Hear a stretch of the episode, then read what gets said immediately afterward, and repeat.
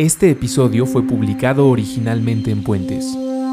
Escucha los episodios más recientes y ayúdanos a seguir elevando el debate en patreon.com diagonal antifaz.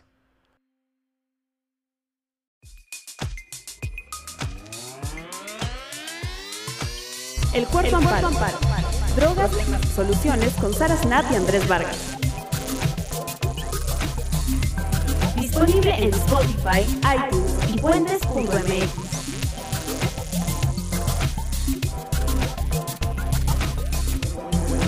Puentes.mx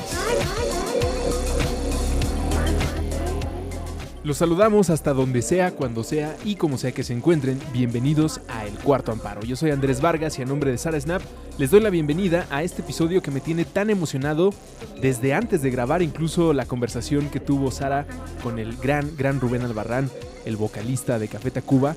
¿Y por qué digo esto? Porque es una conversación que he estado persiguiendo pues prácticamente desde que empezamos este proyecto hablando sobre drogas, primero sobre la marihuana específicamente en Cortina de Humo y Toque de Queda, y ahora con Sara y la perspectiva de política de drogas, reducción de daños, soluciones, problemas, pues mucho más. Además, teniendo a alguien con el perfil de Sara, con el conocimiento del tema, y del otro lado a un ser del arte, un cantante, una voz tan importante en nuestro país, ya escucharán el nivel de plática que tuvieron y sobre todo eh, la apertura que tuvo Rubén para hablar de estos temas que pues más que buscar el morbo, siempre es necesario que alguien con ese nivel de atención y ese nivel de inspiración incluso en tantas personas en nuestro país, en Latinoamérica y en el resto del mundo, pues pueda decirnos sobre su relación con ciertas sustancias, su perspectiva sobre ciertas políticas y cómo ve el pasado, presente y futuro sobre nuestra relación con las drogas. Está conmigo en cabina para dar una breve introducción sobre eh, la importancia, el tamaño de Rubén Albarrán,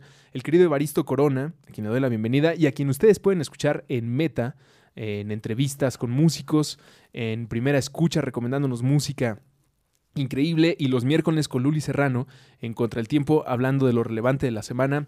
Querido Evaristo, bienvenido. Muchas gracias, qué gusto acompañarlos y estar en este programa que yo creo que de todos los que hay en Puentes fue el último en el que me imaginé que iba a salir.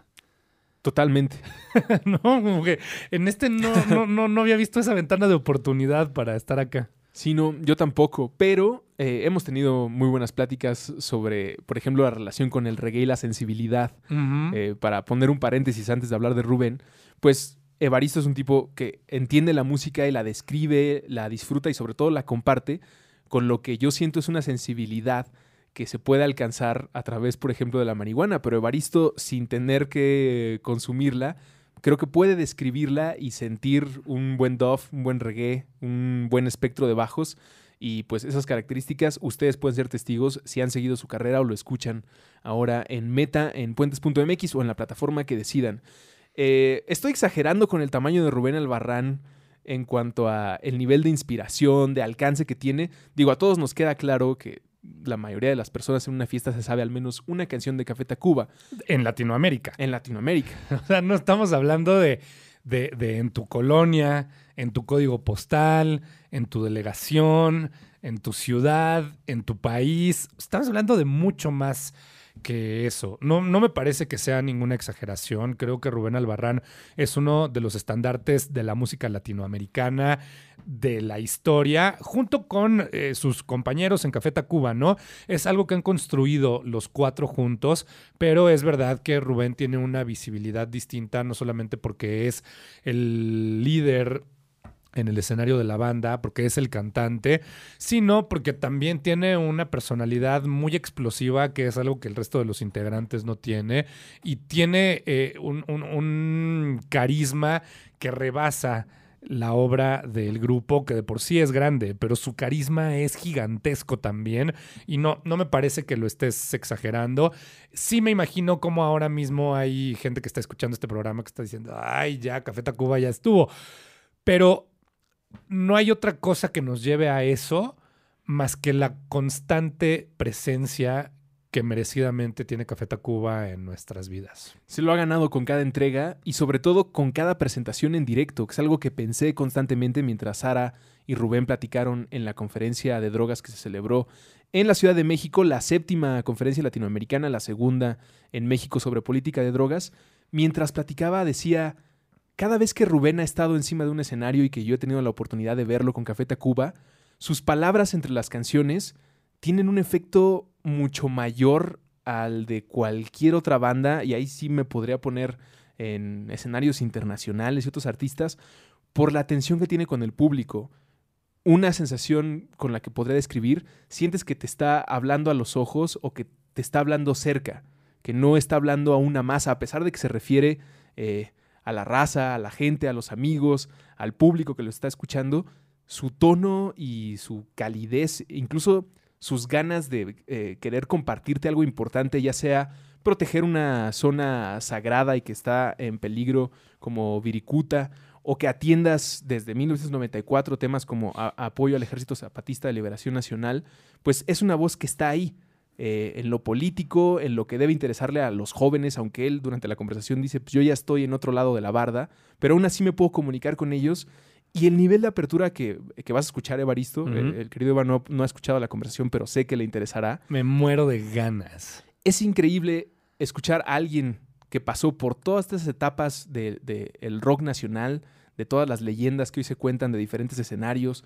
compartir con diferentes grupos, ahora con la perspectiva de un padre de un joven que está viviendo en un contexto eh, de política de drogas, violencia, crimen, cambio, cuarta transformación en México que a él le tocó y conoce desde mucho tiempo atrás, desde el ámbito artístico.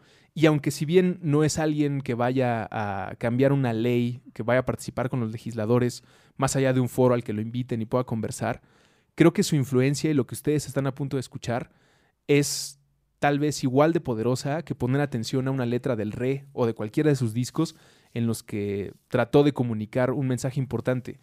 Y espero que este sea el inicio el efecto que provoque un efecto dominó en el que muchos más músicos de cualquier tamaño, admiradores de, de Rubén, contemporáneos, colegas de toda la vida, empiecen a hablar con esta facilidad sobre estos temas que, pues, creo que tú me puedes ayudar a explicarlo también muy bien. Pues entiendo por qué no lo hacen. Independientemente de que ellos les guste o no, vamos a poner fumar marihuana, entiendo que no lo compartan públicamente porque desvía la atención de la obra, incluso si es algo que es parte de sus vidas o de las portadas o de las melodías, pues no te permite platicar a gusto de ti como artista y tal vez de ti como el estigma. Sí, no solamente eso, ¿no? Creo que también México es un país que si bien durante los últimos cuatro años ha avanzado mucho en esa materia, el tiempo que lleva este programa, podemos ver cómo hace ocho estábamos quizá en la prehistoria, ¿no? Y cómo la formación de muchos de los grupos que ahora están consolidados dentro de la escena del rock se podría haber visto afectada en los inicios de ellos mismos si hubieran sido vocales con respecto al uso de las sustancias. No me imagino, a pesar de toda la historia que hay detrás del programa, que en 1994 hubieran sido muy vocales eh, Rubén, por ejemplo, y si hubiera tenido el mismo número de invitaciones a los programas de Paco Stanley. Sí insisto, a pesar del trasfondo que exista en ese, en ese mismo lugar. Y es porque la opinión pública probablemente te habría castigado por ser un consumidor de una sustancia que estaba bastante prohibida en ese momento, pero que durante los últimos años pues, hemos visto que se ha relajado de forma muy importante y en pasos bastante grandes. Y sobre todo creo lo importante y lo interesante es que lo aborden y lo platiquen de forma articulada, con el interés de informar. No es el interés de que más gente se drogue, es el interés de que más personas tengan la información necesaria para que puedan tomar las mejores decisiones para su vida. Es un nivel de responsabilidad que no me cansaré de celebrar en el caso de Rubén y de cualquier artista. Eh, que se permita hablar así en este momento. Creo que diste la explicación correcta. Es la época en la que se puede hablar, pero no es nada más salir a decir lo que uso, sino también dar un contexto de eso, que tu experiencia le sirva a alguien más, así como lo has hecho con la música, eh, inspirando a otras bandas. Pues hay muchas jóvenes, incluso adultos o gente más grande que sigue a Rubén, que en este momento puede sentirse curiosa por probar nuevas sustancias que ya se sienten más ligeras en el término eh, de la ley, de la persecución policíaca o, nada, o, en términos médicos. Y que alguien de ese tamaño se exprese como lo van a escuchar a continuación con Sara, eh, pues creo que aporta muchísimo a la conversación, relaja mucho eh, o, lo hará así con muchas personas y principalmente espero abra la puerta para que otros artistas en verdad empiecen a platicar con esta seriedad y articulación como lo estás describiendo, algo que es importante, urgente y que además alguien con la sensibilidad como Rubén Albarrán, integrante de Café Tacuba, le puede expresar a muchas generaciones que coinciden en un punto con él, en su increíble música, en su carrera y ahora con lo que se ha permitido compartir con todos ustedes. Primero a los asistentes de la conferencia latinoamericana y mexicana sobre política de drogas y ahora en el cuarto amparo, gracias a Sara Snap que tuvo la conversación con Rubén, es a quien escucharán intercambiando pensamientos y preguntas con él. Eh, le mandamos un saludo a Sara y muchas gracias a Evaristo por ayudarme a presentar eh, la, importancia y la relevancia de Rubén Albarrán para esta entrevista. Muchas gracias, Eva. Gracias. Gracias a Gonzalo y a Jacqueline en la producción. Escuchen esta conversación con Sara y Rubén Albarrán y nos escuchamos en el próximo episodio de El Cuarto Amparo. Cuando invité a Rubén, decidimos que no iba a ser como una conferencia magistral con, con un PowerPoint, sino una conversación para que podamos escuchar más eh, de su activismo, de cómo, cuál es el alcance que realmente podemos esperar eh, de, las plantas sagradas, de, sí, de, los temas que nos importan y que nos... Y, también la situación que nos preocupa, que creo que es la situación en México y cómo podemos eh, cambiar esta militarización y esta relación que el Estado tiene con, muchas de las comunidades y pueblos originarios. Entonces, em, empezando con eso, me voy a acercar un poco porque me siento muy lejos en estas. Eh, em, empezando, quisiera preguntar, ¿cuál ha sido tu relación con las plantas sagradas? ¿Cómo, has, eh, cómo ha cambiado tu vida con, esta, con estas relaciones o con, esta, con esa posibilidad de tal vez tener experiencias y alterar la conciencia, ¿no? De que es algo que los seres humanos han buscado desde siempre y ahora lo queremos prohibir. Entonces, hoy empezamos el eje del futuro de las sustancias y de las drogas eh, y las plantas psicoactivas. Entonces, creo que tú nos vas a ayudar a pensar desde lo ancestral hacia el futuro cómo ha sido esto de las plantas sagradas en tu vida. Eh, buenos días a, todos, pues eh, muy contento de estar aquí, gracias por la invitación y compartir. Yo creo que es algo muy importante que nos reunamos para, pues, para conversar y, que así se dé la inteligencia colectiva que es superior a la inteligencia individual. Eh, entre todos pues podemos llegar a, conclusiones pues más certeras, mucho más brillantes. Y, y por eso estoy aquí. Eh, pues yo soy músico y como lo has mencionado, este, pues los humanos, siendo, siendo yo parte de la, especie humana, pues también me gusta ponerme pacheco y me gusta, me gusta pues salirme de esta que llamamos realidad y, e irme a otra, y, disfrutar de ello. Eh, y no ser criminalizado, no ser eh, discriminado.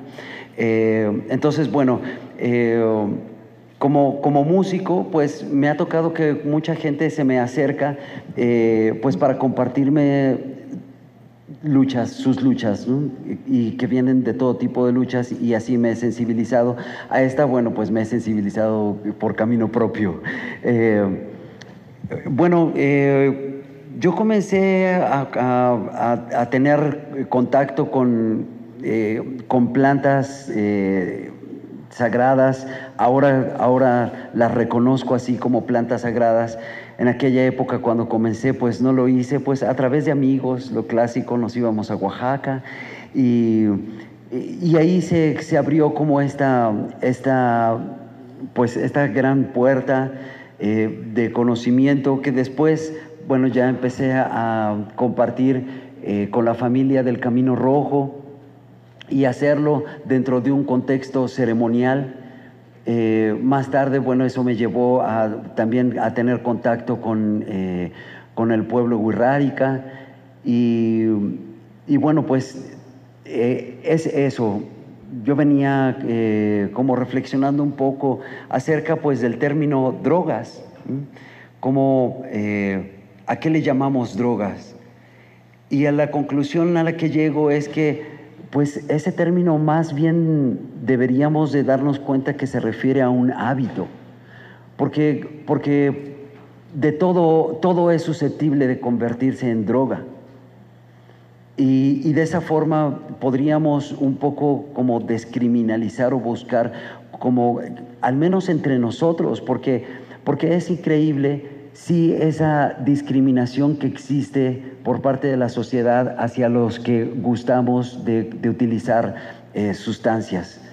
Eh, pues la familia, los amigos, inmediatamente eh, pues hay como una separación, hay una distancia, porque ya empiezan a decir, no, tú eres Pacheco, cuando ellos son alcohólicos, que es una tontería, ¿no? Porque, bueno, todos sabemos que es la peor de las drogas y que trae unos costos sociales, humanos, eh, terribles, pero esa es, como es permitida, entonces, pues todos los tíos en las fiestas se ponen bien borrachos, pero no saques un gallo porque entonces dicen, órale, ¿Qué, está pasando? Entonces, eh, pues eso yo creo que eso es lo, algo importante para nosotros como discriminalizar y quitar la, eh, discriminación. Eh, hacia, hacia este nuestro grupo, no sé cómo llamarle, de, personas, eh, pues a través de, comunicarles esto, ¿no? ¿Cómo, cómo vemos? Eh, yo personalmente, pues sí creo que las drogas tienen más que ver con un hábito que podemos hacer de la televisión, de la comida, del sexo, de, todo podemos hacer una droga. Eh, y bueno, pues el contexto, ¿no? Lo que hablábamos hace ratito. El, contexto es algo muy importante, la intención, el propósito que le pones a, eh, esa sustancia. Eh, eso es algo que pues yo aprendí en, esos círculos de, ceremoniales, de rezos, en el que el propósito es lo más importante, la intención. Eh, y eso es lo primero que se pone antes de, tomarlo, ¿no? Y, es el respeto con el que vas a, tomar esa sustancia eh, y la dirección que le vas a dar. Claro que eso pues es difícil de entender para personas que tal vez no, tienen contacto con esta sustancia, que no quieren tener un, eh, entendimiento eh, y que simplemente se cierran porque tienen esa, esa prejuicio de que se trata de drogas. Eh, sí, y algo que hablamos también es de que cuando uno a veces consume y ya estás en la marginación social, significa que no tienes esa contención en el consumo o las otras oportunidades que puede ser que, la sociedad debería estar brindando. Eh, para que el consumo no sea lo único que realmente te da placer, ¿no? Porque creo que también eh, cuando hablamos del uso de, plantas y sustancias psicoactivas, eh, hay muchas sustancias que los consumes o plantas y no es que al día siguiente lo quieres consumir de nuevo, más bien quieres reflexionar y sentarte con la experiencia y, pensar en el propósito que pusiste con ese o, que, que buscabas con esa experiencia y de ahí pues tomar ciertas decisiones en tu vida actual, ¿no? Y al rato vamos a estar escuchando sobre los estudios médicos que han estado haciendo con eh, los psicodélicos y con MDMA justo para a veces superar otros trastornos que tenemos en nuestra sociedad. Y más allá de eso, creo que también, porque a veces la gente dice, es que si aumenta el consumo ¿Qué va a suceder si aumenta el consumo? Pues depende qué tipo de consumo, depende qué sustancia. Entonces no es nada más de que si aumenta el consumo, pues puede ser que entonces muchas personas tengan una experiencia que les que cambia su relación con la naturaleza, entonces piensan diferente de qué van a consumir, tal vez cambian sus hábitos de consumo en general, y eso a veces pone en precariedad el consumismo y el capitalismo que es lo que fortalece y que impulsa eh, nuestras sociedades hoy en día. Entonces también a veces el consumo de una sustancia que sí te altera y que te cambia la perspectiva puede cambiar la sociedad y eso al status quo le da miedo, ¿no? Entonces... Absolutamente de acuerdo. Yo creo que, eh, bueno, a mi forma de ver, pues se trata de una gran hipocresía de, nuestra sociedad, eh, porque, bueno, empezando porque criminalizar las drogas, eh, pues viene de allí, ¿no? De, ese lugar en el que eh, pues te ven diferente y que como tú lo dices, tal vez no funcionas en la sociedad como se espera que, funciones, ¿no? En esta sociedad consumista, pues eh, seguramente vas a tener algunas visiones que te hagan cambiar tu estilo de vida, tu relación con el entorno, ¿no? Eh, pues con alguna planta tal vez eh, puedas tener comunicaciones con otros seres vivos y, a través de ello crear pues empatía, compasión, lo que te llevaría a también manejarte de forma diferente eh, en tus hábitos de consumo, en tu vida diaria. Eh, para mí también fue un motivo para, para convertirme en, vegetariano y, eventualmente en vegano. ¿no? Eh, sí recuerdo mi primera experiencia con, con, hongos en el que estuve hablando con un perro. Y, bueno, pues, y, estar en comunicación con un árbol porque pues eso es algo que, tiene esta medicina, tiene esta propiedad de, una comunicación profunda con la naturaleza. Entonces, eh, y ahora que lo pienso, qué, alegría poder estar aquí hablando de eso frente, frente a, todos ustedes, porque, porque en otro lugar que, comentes que estuviste hablando con un perro, ¿no? Así, ya, así como que se va a ¿no? Ok.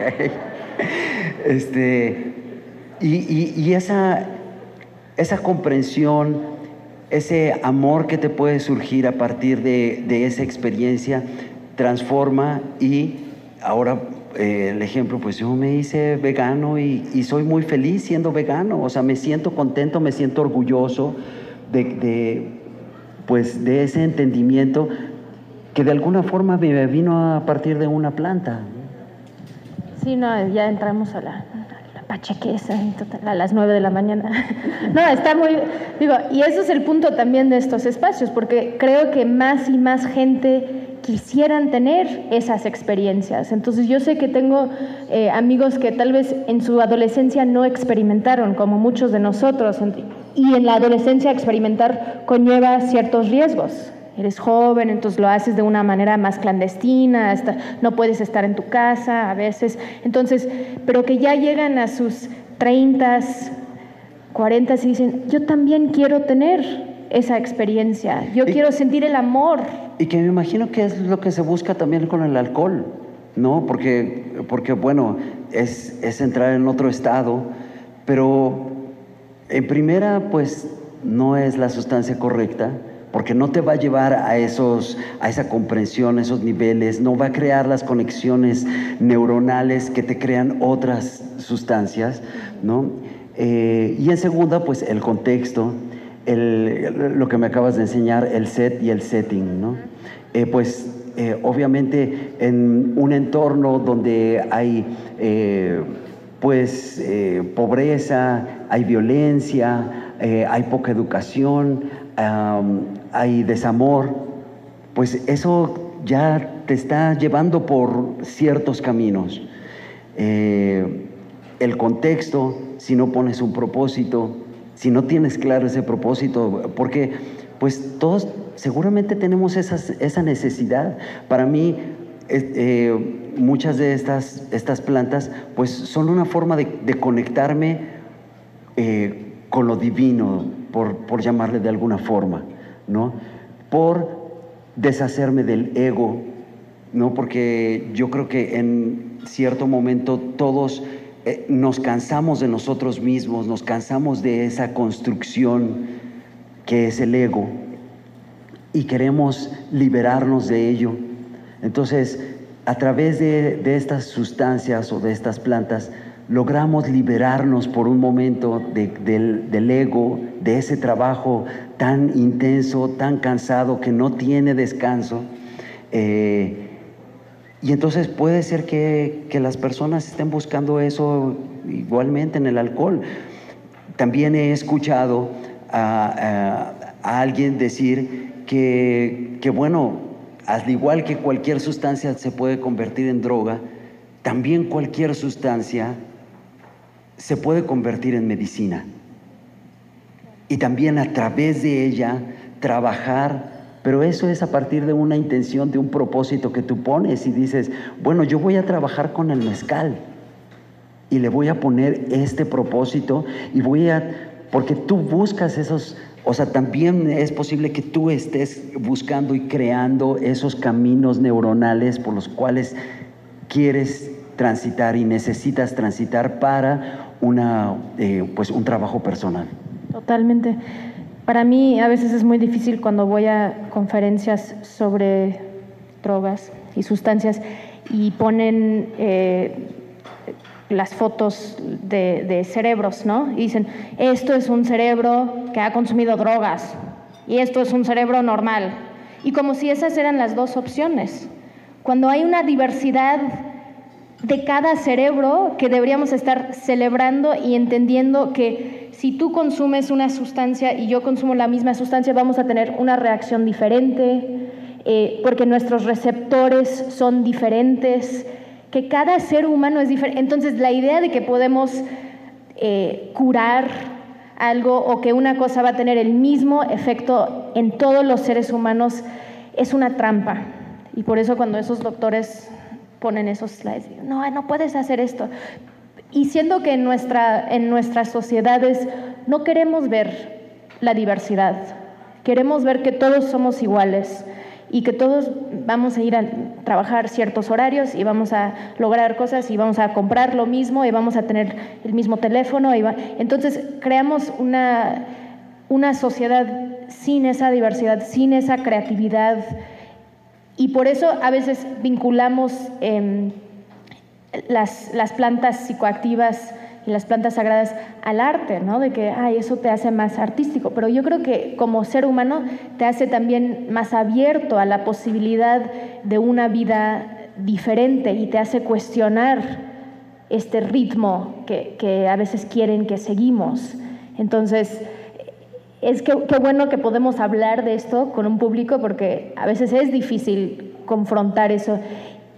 Para los que están aquí, que tal vez no han podido o no han tenido la oportunidad de salir del closet psicoactivo con sus familiares o con su comunidad, eh, ¿cuáles son tus recomendaciones? Es algo que nosotros intentamos no promover, porque es para cada persona decidir, pero entender que si más de nosotros hablamos del consumo y que a la vez somos personas que tenemos vidas, tenemos familias, que eso puede reducir el estigma que uno siente en contra de personas que usamos sustancias. Sí, totalmente. Pues yo, eh, lo que he hecho es que cuando se dan las reuniones familiares eh, entre amigos, eh, pues no, no me escondo, ¿no? simplemente lo hago Digo, eh, tampoco es que haga cocaína, ¿me entiendes? Porque, porque en ello, al menos a mí, pues ya, ya hay como una, una carga como mucho más violenta, ese es mi sentir, ¿no? Eh, pues me proveo de, de, mi motita con un amigo que la, que la cultiva, eh, sé que esa, que esa planta no ha tenido, no trae una vibra de violencia, no, no, no, viene de allí, ¿no? Entonces, bueno, eso me deja tranquilo y eso me permite eh, también compartirle a mis amigos y a mis familiares, salir, abrirme y decir, sí, soy este, ¿no? Eh, sí me gusta consumir, así como a ti te gusta consumir alcohol, o a ti te gusta ver la televisión, o a ti te gusta comer mucho, A mí me gusta fumarme un gallo o me gusta ir a ceremonias donde tomamos peyote o tomamos ayahuasca o tomamos alguna otra medicina. Y les comparto de dónde vienen, quiénes son esas personas que, que abren eh, estos espacios para compartir esas medicinas y que hay un propósito y que hay un respeto, ¿no? Y que es para un trabajo personal y colectivo, no es para, para la fiesta, que también es válido, también es válido, o sea, habrá, habrá personas que simplemente eh, lo quieren para, para, pues, con fines recreativos. Para mí no es así. O sea, para mí sí las plantas sagradas pues requieren de ese contexto, requieren de ese propósito. Y, y también me siento muy orgulloso y, así lo comparto, ¿no? Así lo comparto con ellos. Eh, para mí en ningún momento es una afrenta. Para mí es parte de mi trabajo personal y me enorgullezco de que llevo años haciéndolo. Porque, porque siempre siento miedo y siempre siento nervios de con qué me voy a encontrar, que, que soy yo mismo, ¿no? Eh, o sea, me voy a, me voy a enfrentar a, pues a mis oscuridades y a, y a mis errores y mis mecanismos mentales y los voy a poder ver así un poquito desde lejos y voy a poder reflexionar sobre ellos y sí, no voy a tener ganas de volver a hacerlo en algún tiempo. E incluso también me va a quitar de otros hábitos. Eh, pues de repente haciendo alguna medicina, pues también me ha sucedido que de repente el alcohol ya no me entra. No me entra. Y es algo social, ¿no? Es algo que, que tal vez en algún momento he tenido que, que conservar porque tal vez es un espacio que tengo con mi padre, ¿no? con el cual pues los domingos nos tomamos un mezcal. ¿no? Y, y, es como ese espacio que compartimos, pero de repente ya no me entra el alcohol, ¿no? Entonces, eh, pues también eso es muy bonito porque también te va alejando de otros hábitos que, que no son tan saludables, ¿no? Sí, eh, sí justo en, en algunos lugares donde están abriendo el acceso legal a cannabis, por ejemplo, una de las líneas de estudio en California va a ser cómo la gente sustituyen el consumo de alcohol con el consumo de cannabis, que puede ser una cosa sana en su vida, no algo negativo, aunque va a parecer que el consumo se dispara, pero tal vez el consumo de alcohol baja, que creo que es que para la salud pública puede ser algo muy positivo. Y bueno, ese, ese miedo, ¿no? De que, bueno, si se legaliza, entonces todo el mundo se va a hacer drogadicto, ¿no? Pero ya estamos consumiendo. O sea, en primera ya lo estamos consumiendo. Además, o sea, nos, nos podemos ver, ¿no? No somos la imagen que la sociedad tiene del drogadicto. O sea, estamos aquí, estamos trabajando por un propósito que es liberar, liberar ese, esos prejuicios, liberarnos a nosotros de, de, pues de toda esta, esta problemática de la criminalización. O sea, estamos aquí a las 9 de la mañana, estamos trabajando. No somos la imagen del drogadicto, no es eso. El problema no son las drogas, lo que lo, para mí me, me, me, hace reflexionar que el problema no son las sustancias, el problema, y de ahí está esta hipocresía, que es es la sociedad. O sea, ¿qué les sucede a los jóvenes? Los jóvenes no están atendidos, no tienen futuro, la educación que se les brinda es pura basura. Entonces, si no tienen futuro, si viven en este entorno de violencia, de carencias, etcétera, y, y bueno, pues sí, están las sustancias, porque las sustancias siempre van a estar a la mano. Siempre van a estar lo que sea, siempre vamos a inventar algo con que ponernos.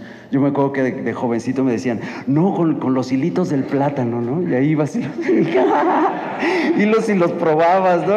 Así porque, bueno, en, en, la época de cuando yo era joven, pues no era abierto como ahora es, ¿no? Acabamos de ir a hacer este, gira a California y todo el mundo te regala y ya traíamos así un, un paquetón de ese tamaño. Un costal, ¿no? así un costal. Es increíble, pero en la época sí este, que yo era jovencito, pues no era tan fácil, o sea, sí había que ir a buscarlo con los militares, obviamente, ¿no? Pues porque son los, los buenos. Entonces, Entonces, pues, este, pues sí daba miedo y, pues sí, preferías ir a, experimentar con los hilitos del plátano a ver si, si si, si te ponían, ¿no? Entonces, siempre, siempre uno va a inventar, o, amigos que se compraban ese jarabe para la tos, ¿no? entonces, siempre va a haber algo con qué ponerse, siempre, o la pura respiración, ¿no? Ya si eres yogi chingón, pues a pura respiración y a, y a ponerse, ¿no? A conectarse. Entonces, no las sustancias, la intención de dejar esta realidad y estar en otro, en otro estado del ser, eso siempre va a estar. Lo que, lo que está criminalizado con esa hipocresía detrás, pues es todas las causas sociales que están llevando a los jóvenes o a las personas a hacerlo de una forma involutiva. Porque esto es evolución, ¿no? El otro día leía que muy probablemente la evolución del hombre pudiera venir de, un Homo erectus que estuvo consumiendo hongos. Y, y sí lo puedo creer.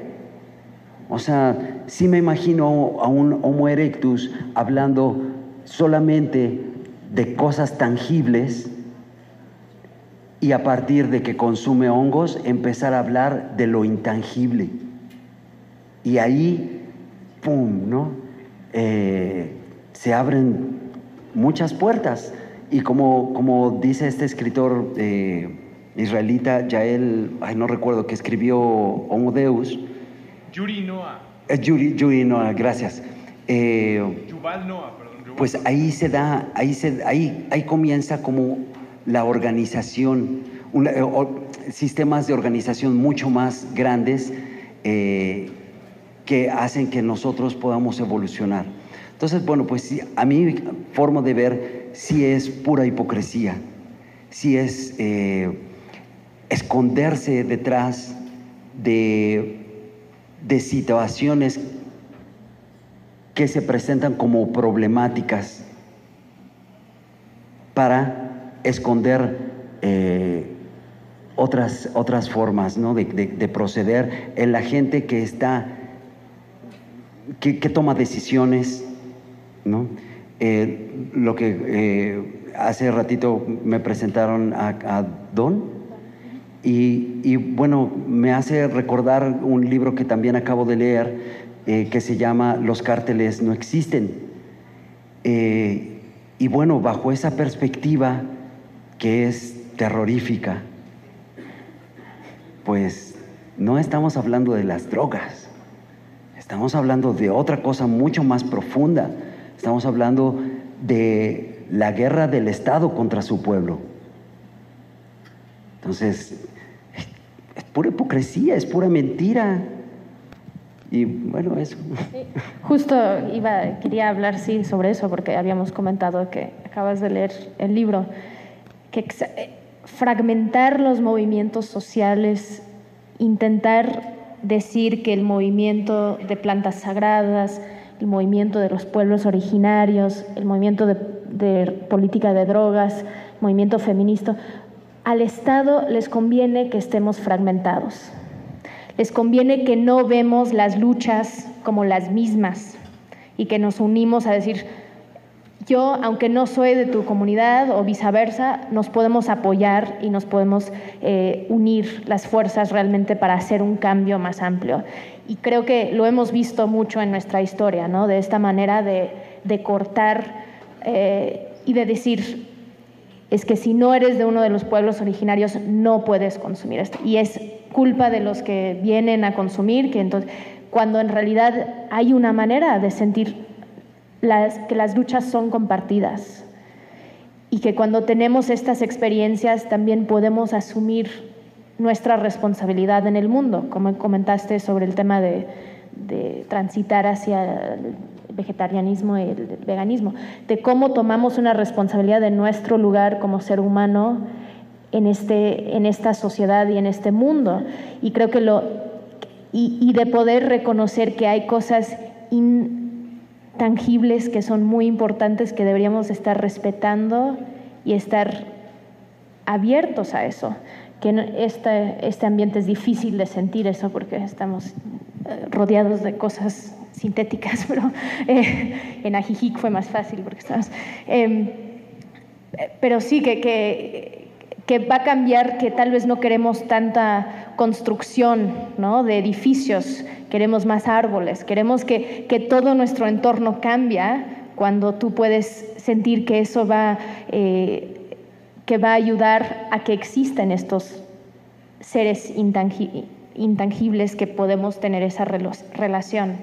Em, lo otro que quería comentar es que creo que, y tú lo explicaste muy bien, nuestro, nuestro consumo, nuestro uso, nuestra relación con las plantas y sustancias psicoactivas cambia con el tiempo y a veces cambia en el mismo viaje. Entonces uno puede decir, lo voy a empezar como en la fiesta, pero al final surge una conversación que cambia tu vida.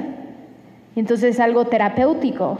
O empiezas un viaje eh, ceremonial pero lo disfrutas muchísimo. Entonces, también nuestra idea de, de qué es recreativo y qué es terapéutico, qué es medicinal, es mucho más gris, yo creo. Y, y, entonces esta idea de que vamos a ponerlo en cajas y vamos a determinar que solo estos usos son permitidos, es una falacia, porque en realidad depende del día, del minuto, ¿no? Entonces creo que eso es ¿Será que, estamos transitando y quiero pensar que, vamos avanzando eh, en pues esta nuestra travesía humana en la que, bueno, pues necesitamos de la palabra, ¿no? Necesitamos de la palabra para, para despegarnos, eh, para comenzar esa nuestra travesía, que aparece la palabra y nos, nos separamos de la naturaleza. ¿no? Para, según nosotros, pues crear nuestra conciencia, ir caminando. Y entonces con la palabra se da esa separación y se da, también viene esa categorización eh, en la cual pues vemos, eh, como tú dices, puede ser el, el uso ceremonial o puede ser el uso recreativo y lo vemos como algo separado o, vemos la lucha feminista y vemos la lucha animalista y vemos la lucha de los migrantes como algo separado. Pero tal vez estemos avanzando y estemos más cerca de darnos cuenta de que no hay división en nada, ni en nosotros mismos con el entorno, ni en las sustancias o plantas de conocimiento y lo que se llama drogas o las diferentes luchas, porque todo es, todo es lo mismo. Y tal vez lleguemos a un momento en el que desarrollemos sin plantas la telepatía, por ejemplo, en la que no necesitemos de las palabras que separan, que dividen, que categorizan. Porque a través del pensamiento a través de la comunicación telepática, hay un entendimiento mucho más profundo en el cual ya no están esas divisiones. Bueno, nada más una reflexión. Me pachequé. Ah. Yo, yo voy a... Quiero tomar dos preguntas del público. Sé que vamos a ir un poquito más tarde, pero creo que vale la pena escuchar de dos preguntas. Eh, para que Rubén también puede, podemos convivir entre todos, pero justo pensando en el futuro es de tejer redes, es de entender que somos todos iguales, ¿no? Entonces, ¿cómo podemos compartir esos espacios? Em, en, en, el segmento que vamos a tener después de esto, en, en una pecha psicoactiva, va a haber una fecha sobre cocaína regulada y cómo podríamos crear un mercado sin sangre ¿no? de cocaína, un, mercado donde eh, bajo criterios de mercado justo, ¿no? justo pensando que existe esta demanda para las sustancias y las plantas, pero qué tal si los, si los países, y esta propuesta viene de Colombia, que esos países pudieran generar más recursos para las comunidades que cultivan, que podrían tener un orgullo en el producto que producen y no sentir un estigma desde el resto del, mundo. Entonces, también eh, les invito a que quedan para esa parte, pero entonces vamos a estar hablando de eso porque también es de abrirlo a, las sustancias y lo que le, da placer y conocimiento a la gente, dependiendo de quién eres y cómo, cuáles neuronas quieres estar eh, Claro, y, eso fue algo que creo que no, terminé de, comentar, que, eh, bueno, el otro día eh, mi hijo que es, es puberto, ¿no? es un adolescente, me, compartía que había ido a una, a una, fiesta donde estaban consumiendo cocaína. Entonces, eh, y, yo le dije, oye, ¿quiénes son? Y, te da curiosidad, quieres probar, ¿no? Este, entonces, esa, es, yo creo que eso es, es, como importante poder tener la libertad de, de tener esa comunicación con, con los hijos y que si tienen la curiosidad puedan hacerlo en confianza con sus padres, en su casa, en un entorno seguro, ¿no? Eh, para que no tengan que estar arriesgándose. Y es como la prueba de que, bueno, un niño o un joven que, que tiene una vida normal, digamos, que va a la escuela, hace deporte, juega, se divierte, come, no vive en un entorno de violencia, no se va a convertir en, drogadicto. O sea, él, él, me ve fumar, lo he llevado a ceremonias. Y, él así, en, la casa del abuelo le dice, tómate una cerveza.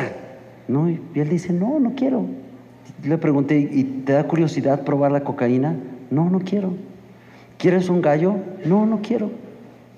O sea, él y tal vez no ha llegado a la edad, pero él sabe, él sabe que, no hay problema, que lo puede hacer y no se va a convertir en un drogadicto, porque él, porque él tiene sus, sus intereses personales, no es su interés estar tirado en la cama consumiendo todo el tiempo, no es su interés, él tiene sus intereses, él quiere hacer música, él quiere jugar fútbol, él quiere estar con sus amigos, divertirse. Él tiene otras actividades. Entonces, esa es la cosa, ¿no? No nos vamos a convertir, la sociedad no se va a convertir en drogadicta porque esté a la mano. No, todos tenemos nuestras cosas, todos traemos este, nuestra vida. Yo le llamo medicamento a los que venden, venden los laboratorios y medicinas las que nos ofrecen los abuelos. creo que cada planta y sustancia psicoactiva tiene su propio espíritu. Entonces también es de pensar cuál es el espíritu que tú quieres tener adentro para sentir algo.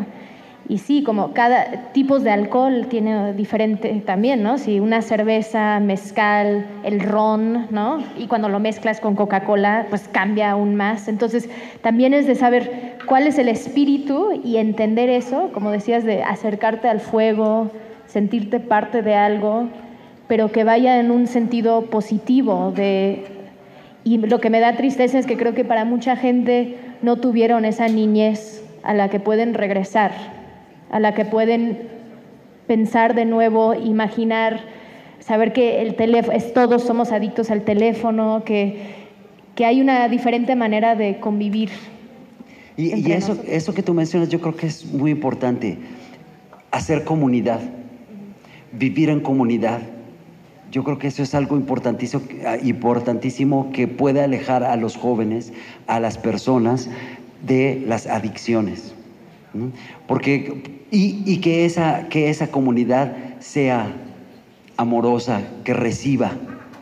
Que, que, si tú dices, es que yo estoy metido en el alcohol, yo estoy metido en la cocaína, yo estoy metido en las anfetaminas, ok, tranquilo, güey. Sí creo, así como dice Jodorowsky, que es el tarot de la realidad. Te acercaste a cierta sustancia y fue por algo. Te dio algo que los demás, esa no comunidad, esa comunidad que no existe, que no te abrazó, no te lo pudo dar. Y esa sustancia te lo está ofreciendo y por eso te acercaste a ella y por eso, por eso te has dejado abrazar por ella. Sí, y creo que muchos que entran en, una, en un uso que puede convertirse en problemático es justo porque te hace sentir que perteneces a algo. Y entonces si no lo encuentras en otros espacios, pues lo encuentras ahí. Y eso entonces es nuestro trabajo como seres humanos de buscar crear. Crear esa comunidad porque, bueno, pues los jóvenes eh, se, son cooptados por eso que, que, esta sociedad hemos llamado narcotráfico y que este, eh, Zabaleta dice que, no existe, ¿no? que es nada más un, parte de un discurso oficial y que a nosotros nos ha encantado ver al, narcotraficante con su, con su camisa floreada y su, su camionetota y sus, cadenas. Eh, pero eh, los jóvenes son cooptados por la delincuencia porque ahí se sienten, y por las bandas, ¿no? Pues eso lo hemos vivido, pues porque ahí encuentran comunidad, una comunidad que no encontraron en su familia, porque era una familia disfuncional, en su barrio, pues porque todo el mundo vive en la carencia y en, el, en la violencia. Entonces, eso es lo que, lo que tendríamos que, volver a, a, crear, ¿no? Ese es nuestro trabajo, volver a crear comunidad para enfrentarnos a las empresas que ahora vemos más claramente, lo único que quieren es tener nuestro dinero, tener nuestra voluntad. ¿Cuántos profesionistas dicen, yo soy el mejor en mi trabajo, yo soy buenísimo en esto, ¿no? Y sí, pueden ser buenísimos y pueden ser los expertos en tal o cual tema pero dentro de su corporación, dentro de la empresa en la que trabajan o para el partido que trabajan, ¿no? Eh, no se dan cuenta o se quieren cegar a propósito, pues para, para permitir que, que los intereses afecten los derechos de otros. Y por eso también es la importancia de darnos cuenta de que todas las luchas son las mismas. O sea, no es posible que seas feminista, pero seas carnívora. No es posible. Así es. Así de fácil. Porque, ¿Por qué? Porque en las granjas a diario están asesinando cerdas de la forma más violenta, más terrible. Es, es lo peor de la humanidad. Y es lo mismo, se repite el patrón con opresión y este, insensibilidad. Pensar que uno está separado y que uno, uno puede hacer de las suyas para ganar dinero, poder, estatus, etcétera, etcétera. O sea, claro, o sea, la oscuridad siempre va a estar ahí porque forma parte de, nosotros y siempre va a estar allí. Pero ya como humanidad hemos llegado a un nivel de oscuridad así que sí tenemos que, regresarlo a algo, algo normal, ¿no? Entonces, eh, eso. Con eso vamos a cerrar. Muchas gracias, Rubén. Muchas gracias. hemos visto en el escenario un compañero de Uruguay, bueno, el secretario general de la Junta Nacional de Drogas en Uruguay, él dice que te vio en Uruguay y que su mujer estaba embarazada y dedicaste una canción a su bebé que ahora es un niño. Entonces, creo que todos tenemos muchos recuerdos contigo de verte en el escenario. Entonces, muchas gracias por hacernos tener otro recuerdo y de poder escuchar y que tú formas parte de este movimiento grande y esta lucha compartida. Entonces, muchas gracias. Pues gracias a ustedes, gracias por, por el trabajo de todos ustedes, por estar aquí, por reunirse, por conversar, lo realmente importante, ¿no? Todos estos temas pues son realmente importantes. Eh, gracias por invitarme. Eh, como les decía, es un placer tener un micrófono y decir, eh, sí soy Pacheco.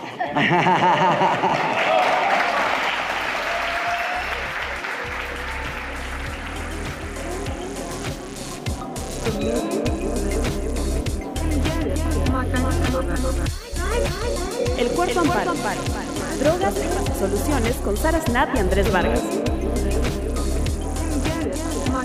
Disponible en Spotify, iTunes y puentes.mx.